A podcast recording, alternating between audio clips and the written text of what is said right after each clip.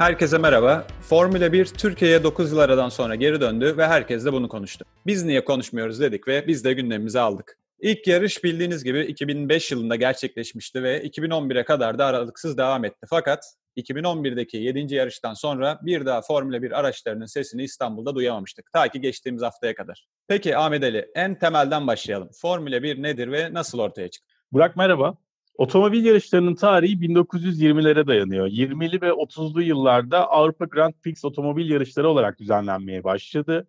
1939'daki İkinci Dünya Savaşı'na kadar da bu e, devam etti. Tabii Dünya Savaşı başlayınca yarışlara da ara verildi. O dönemde otomobil fabrikaları askeri araçlar, uçaklar, helikopterler üretmek zorunda kaldılar.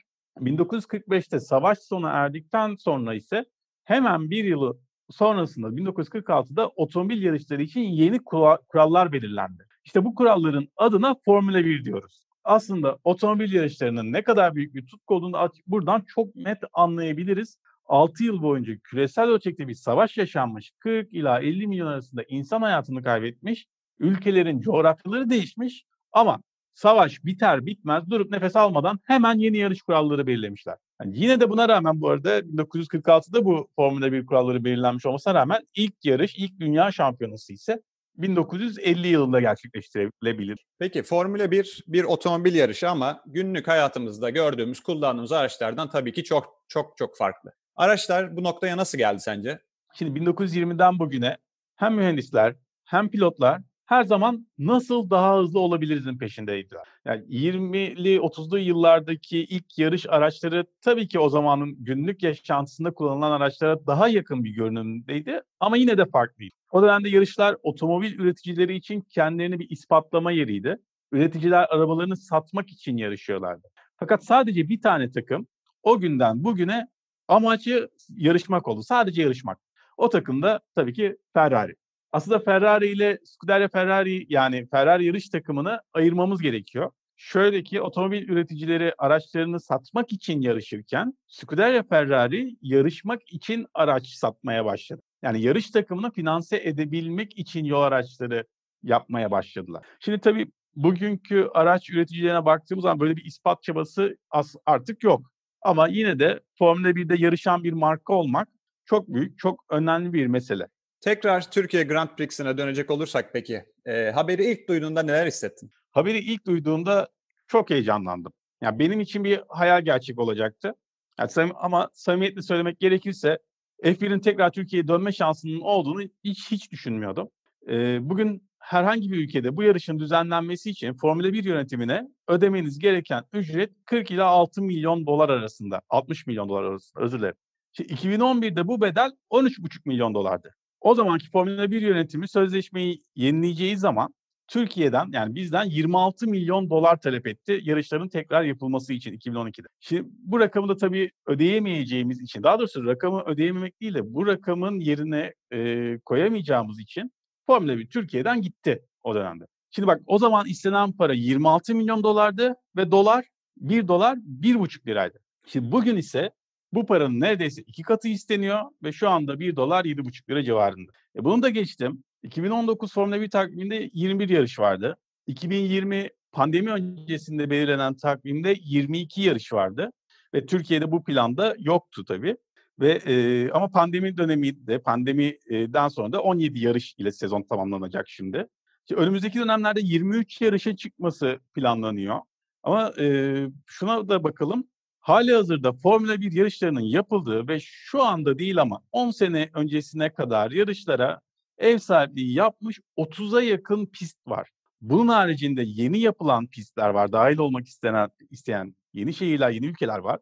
Yani bugün bir Formula 1 takviminde bir tane pisti çıkartsan bile yerini doldurmak için bize rakip olacak 15 tane daha en az pist var. Tamam İstanbul Park çok modern. Geçiş imkanı tanıyan, izleyen için yarışın çok zevkli geçtiği bir pist. Ülke olarak lojistik anlamda çok iyi bir noktayız. Konumuz çok iyi, çok merkezi. İstanbul'un turistik değerini zaten tartışamayız. Ama ne kadar iyi, ne kadar güzel olursak olalım yarışların bu maliyetlerle tekrar Türkiye'ye gelmesini kesinlikle beklemiyordum. Pandemi bizim için çok büyük bir şans oldu. Formula 1 takviminin neredeyse tamamı değişti. Daha önce hiç görülmemiş şekilde sezonun baş sezon başlamışken eklenen, çıkarılan pistler oldu.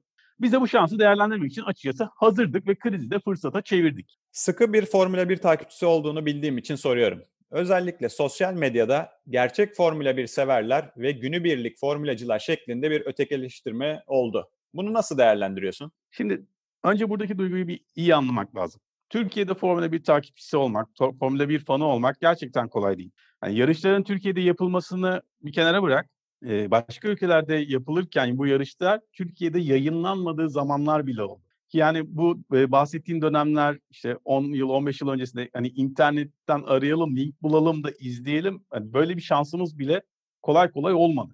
En iyi ihtimalle internete alt edip yarışın tekrarını veya özetini bulabiliyorduk. Ve bu arada bu bahsettiğimiz dünyanın en pahalı sporu. Ama şu andaki imkanlar çok daha farklı. Yani Netflix'te bile artık bu e, işin belgeseli var. E, şimdi Formula 1'in Türkiye'ye döneceği açıklandı ve yarışın da sınırlı sayıda seyirci ile yapılacağı söylendi. O günden itibaren ben bilgisayarın başında kamp kurdum. E, biletler ne zaman satışa çıkacak, nereden satılacak, e, işte saat kaçta başlayacak, her şeyi sürekli takip etmeye başladım. Zaten biletler satışa çıktığı anda da Biletix'in sitesi yoğunluktan kilitlendi. Bir şekilde tekrar tekrar tekrar tekrar deneye deneye ben biletimi aldım. Ama sonra kendi çevreme baktım. Şimdi şunu söyleyebilirim. Kendi arkadaş grubumda bile Formula 1'i yıllardır çok sıkı takip eden bir tane arkadaşım. Ama işte Netflix'in etkisiyle bu yarışlardan daha fazla haberdar olan, Formula 1'e biraz daha fazla ilgi duymaya başlayan 5-6 tane arkadaşım var. Ve bunlar bu 5-6 arkadaşımın hemen hemen hepsi bilet aldı. Şimdi düşün sen yıllardır bu yarışın hayalini kuruyorsun. En az yani en az 9 yıldır bu hayali kuruyorsun. Bu anı bekliyorsun. Fırsat ayağına kadar geliyor ama sen bilet alamıyorsun. Instagram'a, Twitter'a girdiğinde bu alakasız olarak düşündüğün insanların biletini görüyorsun.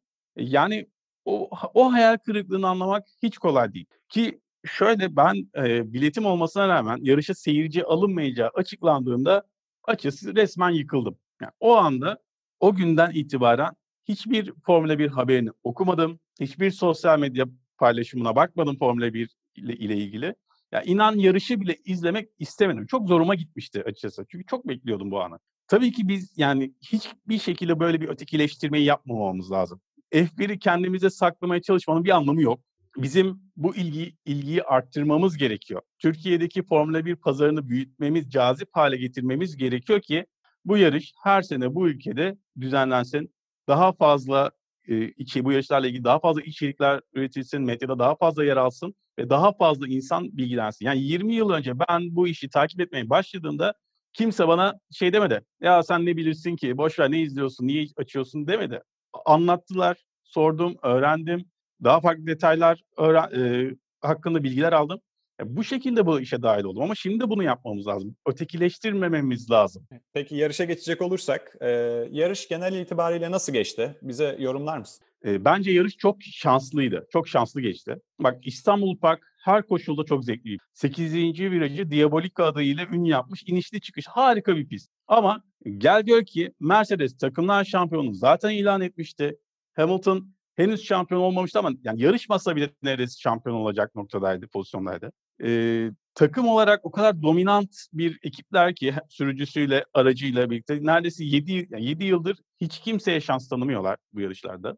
Şimdi sen böyle bir yarıştan ne bekleyebilirsin? İşte şansımız orada çıktı. Öyle bir şey oldu ki bütün bildiklerimiz alt üst oldu. Pistin asfaltı yenilendi. Bütün piste yepyeni asfalt döküldü ve bu asfaltın bu kadar yeni olması nedeniyle araçlar, sürücüler bu e, yolda kalmakta çok zorlandılar. Resmen kabus yaşadılar. Bu arada Pirelli de bununla ilgili bir açıklama yaptı. Kendi bu hatada kendi payları olduğunu da bir miktar kabul ettiler.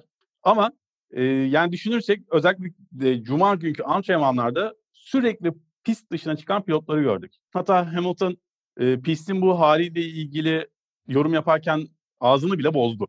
Şimdi bunun nesi şans diyeceksin belki. Ya ben bir yarış severim. Ve açıkçası Hamilton'ın ne dediğine bakmıyorum. Diğer sürücülerin ne söyledikleriyle ilgilenmiyorum. Ben yarıştan alacağım zevke bakıyorum. Yani birinci turdan 50. tura kadar her şeyin aynı olduğu, kazananın daha ikinci virajda belli olduğu bir yarış izlemek istemiyorum. Sürprizler olsun istiyorum. böyle alt üst olsun ya. Bütün sıralamalar, bildiklerim her şeyi hiçbir şey beklediğim gibi gitmesini istiyorum açıkçası. Ve yeni asfaltta bize bu imkanı sağladı. Ama yarış faciaya da dönebilirdi. Faciaya da dönebilirdi. İşte o noktada bir şey daha oldu ve yağmur yağdı. Yani yağmur belki pilotlar için işleri daha da zorlaştırmış olabilir ama ekran başında yarışı izleyen için son derece doğal yağmurlu havada bir ıslak pist yarışı oldu. Yani merak edenler 2019 Almanya yarışını izleyebilirler. İstanbul'daki yağmurun yarısı kadar bir yağmurla neler yaşandığını orada da görebilirler. görebilirler. Ee, bence muazzam keyifli bir yarış oldu. Favori dediğimiz Mercedes 6. sıradan başladı. Baba parasıyla yarışan Stroll 1. sıradaydı. İkinci olan Perez'in önümüzdeki sene hiçbir takımla kontratı yok. Belki Formula 1'den ayrılmak zorunda kalacak. E, bütün sezon tel tel dökülen Ferrari ve özellikle de Vettel 11. sıradan başladığı yarışta 3. olup podyumu gördü ilk kez bu sezon.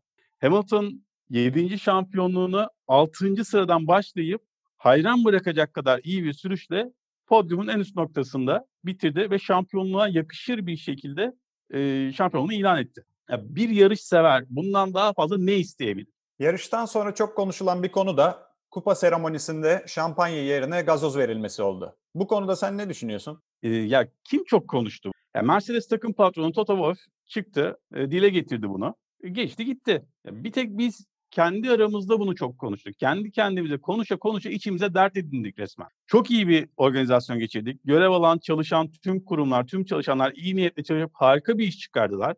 İlla bir kusur bulmamız gerekiyordu da bunu mu bulduk? Yani şampanya yerine alkolsüz bir şey verilmesi bize özgü bir durum da değil. Formula 1 yönetimi alkol hassasiyeti olan tüm ülkelerde bu tercihi ülke yönetimine bırakıyor zaten. Ha, Türkiye'de niye alkol hassasiyeti var diye tartışabiliriz ama bunun da yeri Formula 1 yarışı değil.